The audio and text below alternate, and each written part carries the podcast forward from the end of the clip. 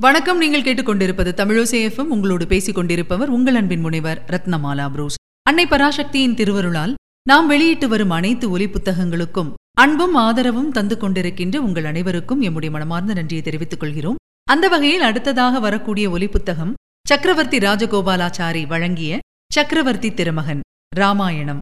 நம்முடைய நாட்டின் பழமை செல்வமாகவும் பண்பாட்டின் களஞ்சியமாகவும் நெறிகாட்டும் கலங்கரை விளக்காகவும் ஆண்டோராலும் சான்றோராலும் போற்றப்படக்கூடிய இரு பெரும் இதிகாசங்களில் ஒன்றான இந்த ராமாயணக் கதையை மதிப்பிற்குரிய ராஜாஜி என்னும் சக்கரவர்த்தி ராஜகோபாலாச்சாரியார் எல்லோரும் படித்து பயன்பெறத்தக்க வகையில் ரொம்ப ரொம்ப எளிமையாக தேன் தமிழில் வழங்கியிருக்கிறாரு.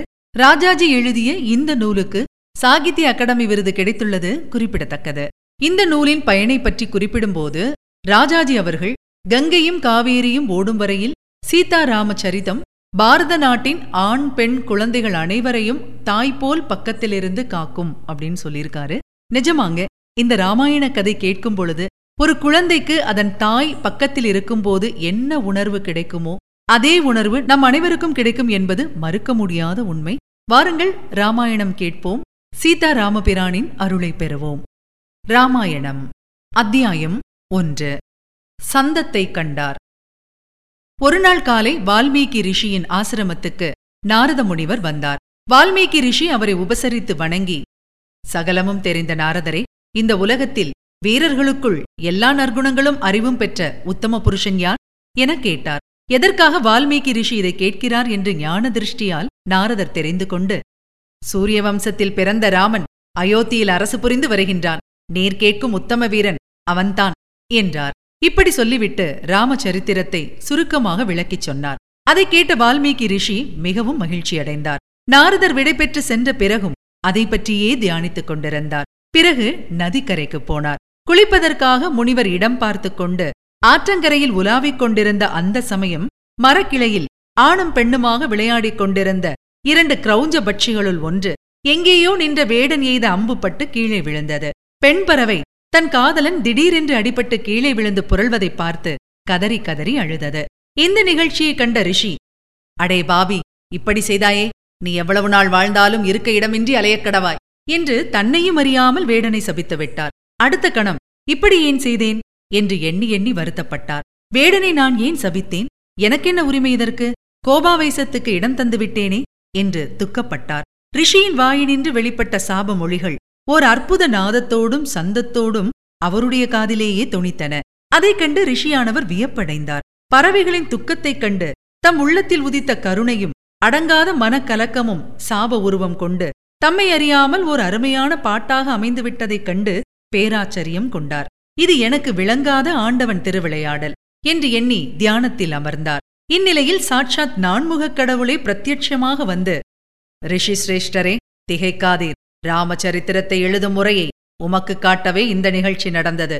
சோகத்திலிருந்து தோன்றிய ஸ்லோகத்தையே வைத்து ரகுநாதரின் கதையை பாடி உலகத்துக்கு உதவும் திறமையை உமக்கு வரமாகத் தந்தேன் என்று சொல்லி மறைந்தார். அதன்மேல் வேடனை கோபித்துச் சொன்ன சாப மொழிகளை திரும்ப திரும்ப ரிஷியும் சீடர்களுமாக பாடி பாடி அந்தச் செய்யுள் வடிவத்தை மனத்தில் அமைத்துக் கொண்டார்கள். பின்னர் அந்த சந்தத்தில் ரிஷியானவர் ராமச்சரித்திரத்தை பூரணமாக பாடி தம்முடைய சீடர்களுக்கும் கற்பித்தார். இதுவே வால்மீகி ராமாயணம் என்னும் புண்ணிய நூலின் அற்புத தோற்றுவாய்.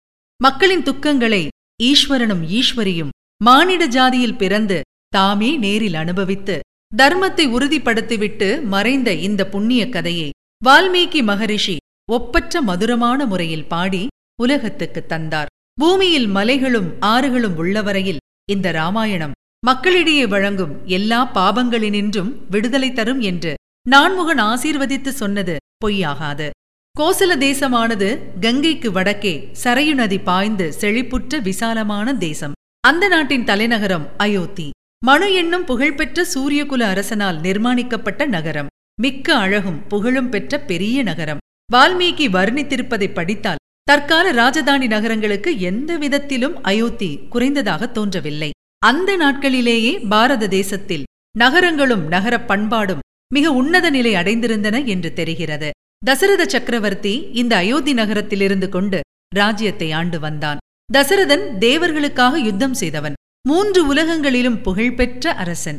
இந்திரன் குபேரன் இவர்களுக்கு சமானமாக இருந்தான். கோசல நாட்டு ஜனங்கள் மிக சந்தோஷமாகவும் யோக்கியமாகவும் வாழ்ந்து வந்தார்கள். எண்ணிறந்த வீரர்கள் அடங்கிய பெருஞ்சேனை ராஜ்யத்தை நன்றாக பாதுகாத்து வந்தது. சத்துருக்கள் கிட்ட நெருங்க முடியாத நிலையில் தசரதன் அயோத்தி நகரத்தை பாதுகாத்து வந்தான். சேனாபலம் கோட்டை மதில் சுவர்கள் அகழிகள் எதிரிகளை தாக்கும் எந்திர அமைப்பு இவைகளால் காக்கப்பட்ட அந்த நகரம் சத்துருக்களால் யுத்தம் செய்து பிடிக்க முடியாததாக இருந்தது. ஆனபடியால் அந்த நகரத்திற்கு அயோத்தி என்று பெயர். யுத்தத்தால் பிடிக்க முடியாத என்று பொருள் அதற்கு. தேவராஜனைப் போல் புகழும் ஐஸ்வர்யமும் பெற்று அரசாண்டு வந்த தசரதனுக்கு மந்திரிகளும் சரியாக அமைந்திருந்தார்கள்.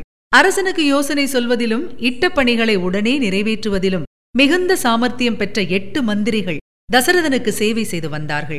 தர்மோபதேசம் செய்வதற்கும் பூஜை வேள்விச் சடங்குகள் முதலிய காரியங்களை நடத்துவதற்கும் வசிஷ்டர் வாமதேவர் முதலிய ரிஷிகளும் வேறு சிறந்த பிராமணர்களும் அரசன் பக்கத்தில் இருந்து வந்தார்கள். ஜனங்களை கஷ்டப்படுத்தாமல் சக்திக்கு தக்கவாறு வரிகள் வசூலிக்கப்பட்டன. குற்றவாளியின் சக்தி சூழ்நிலை இவற்றை உத்தேசித்து தண்டனைகள் விதிக்கப்பட்டன. ஆலோசனை சொல்லுவதில் நிபுணர்களும் ராஜ்ய காரியங்களில் சமர்த்தர்களுமான மந்திரிகளாலும் அதிகாரிகளாலும் சூழப்பட்டு ஆட்சி புரிந்த தசரதன் உதய சூரியன் ஜொலிப்பது போல் ஜொலித்தான். நீங்கள் இதுவரை கேட்டது ராஜாஜி எழுதிய சக்கரவர்த்தி திருமகன். வழங்கியவர் உங்கள் அன்பின் முனைவர் ரத்னமாலா புரூஸ். மீண்டும் அடுத்த அத்தியாயத்தில் சந்திக்கலாம். தொடர்ந்து இணைந்திருங்கள். இது உங்கள் தமிழோசை எஃப்எம் இது எட்டு திக்கும் எதிரொலி கட்டம்.